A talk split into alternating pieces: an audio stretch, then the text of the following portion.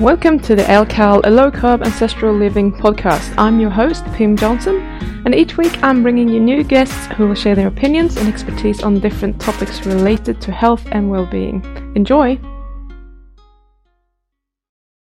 Hi, and welcome to LCAL Low Carb Ancestral Living with Pim Jansson. This week will be a little bit different because we have a situation here in New Zealand that I wanted to try and make sense of. So today it's just going to be me deciphering this new traffic light system that is going to operate here in this country.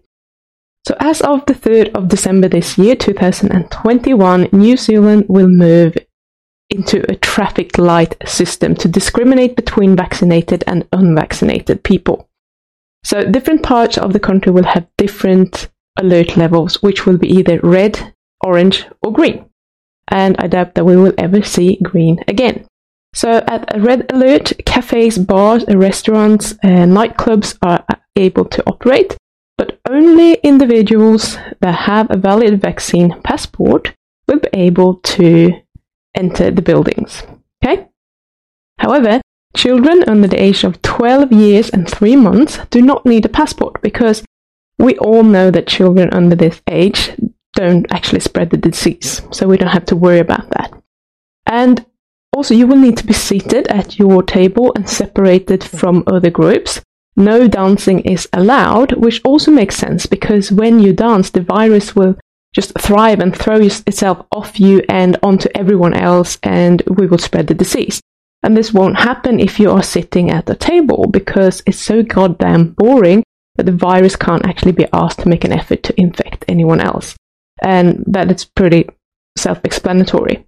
Other things that are fun, like traveling for example, is actually allowed when it's red, even if you're not vaccinated. So I can actually go on holiday. Hooray! There's just one catch. I can't leave the South Island because now you need to either be vaccinated or you need to pay for a COVID test to show that you are negative before you're taking the ferry or before you're flying over to the North Island. So that is my option. And I was trying to make sense of this because if you are vaccinated, you can still get COVID and you can still spread COVID. So if we're so damn afraid of COVID, everyone should have to have a negative COVID test before going on the ferry or the plane. Right? Because I would not be happy if I went on that ferry after testing negative and some vaccinated moron infected me with COVID. Just take that advice. And then they proceed to tell us to keep up healthy habits to protect us. And I'm like, yes, I can do this because I'm eating healthy. I have, I exercise. I get sun exposure to increase my vitamin D levels to strengthen my immune system. And maybe I'll get a strong immune system passport. Wouldn't that be great? And I can do everything. But no, of course not. They want me to wash my hands and use hand sanitizer to increase the amount of resistant bacteria in our environment. They also want me to sneeze into my elbow, and I don't really know how to do that. I'm not flexible enough to sneeze into my elbow. I don't know if anyone is, okay? So I don't even know what you mean. We can't do that. And then they want me to keep distance from people I don't know. They want to feed my paranoia and distrust of strangers because that is great for the immune system. And if hand sanitizing isn't enough, we should also make sure that all shaded surfaces are being wiped with uh, antiseptics very often. It's literally what they say. So you never know when a pathogen lands on there, and we need to give them as many opportunities as possible to adapt to the new conditions and become resistant to these sanitizers that we're using. And did you know that we are allowed to have tradespeople in our homes and home services inside the homes during the red alert? So that's great. And something that fascinates me is that when we are out and about, the virus cannot spread if you're two meters apart. But when we have those horrible disease spreading strangers that we can't trust in our homes, we're safer. We're keeping one meter apart. So that's, that's really great news, I think.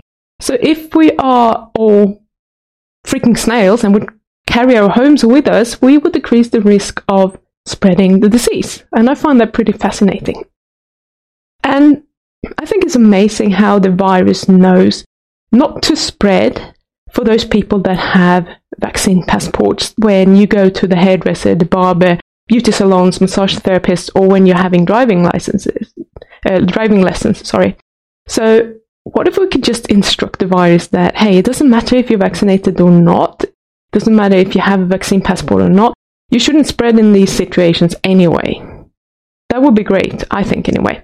So, wouldn't it be better if we try to educate the virus a bit so that we can make sense of what's actually happening and why we have these strange guidelines? As I, or anyone who is actually sane, can probably not really make sense of these guidelines because the virus doesn't act like any other virus in history. Why does it jump two meters when we are outside and why can't it jump one meter when we're at home? I don't get it. I, I really do not get it. And what is the secret to having any individual under 12 years and three months not spreading the disease? Isn't that what we should be looking at instead? How come these people don't spread the disease? I think that would be the key to solving this problem. But for now, maybe we should just start a virus, uni- virus university for the whole family. Maybe no discrimination here. Maybe Delta can bring Omicron and Delta and Gamma and Pi, and maybe even Omega can go there and teach. We can teach them how to behave so that we can make sense of this virus. And I think that would be a, such a good solution compared to what we're having now when we're playing children's games with traffic lights. And that was all I had to say on that matter. I'll see you next week. Thanks for listening to the LCAL podcast. If you like the show and you want to support the show, you can do so by sharing it with anyone who you think may benefit from listening to it. Or if you're so inclined, you can make a donation over at PayPal or at Patreon, and you will find the links in the description. Have an awesome day.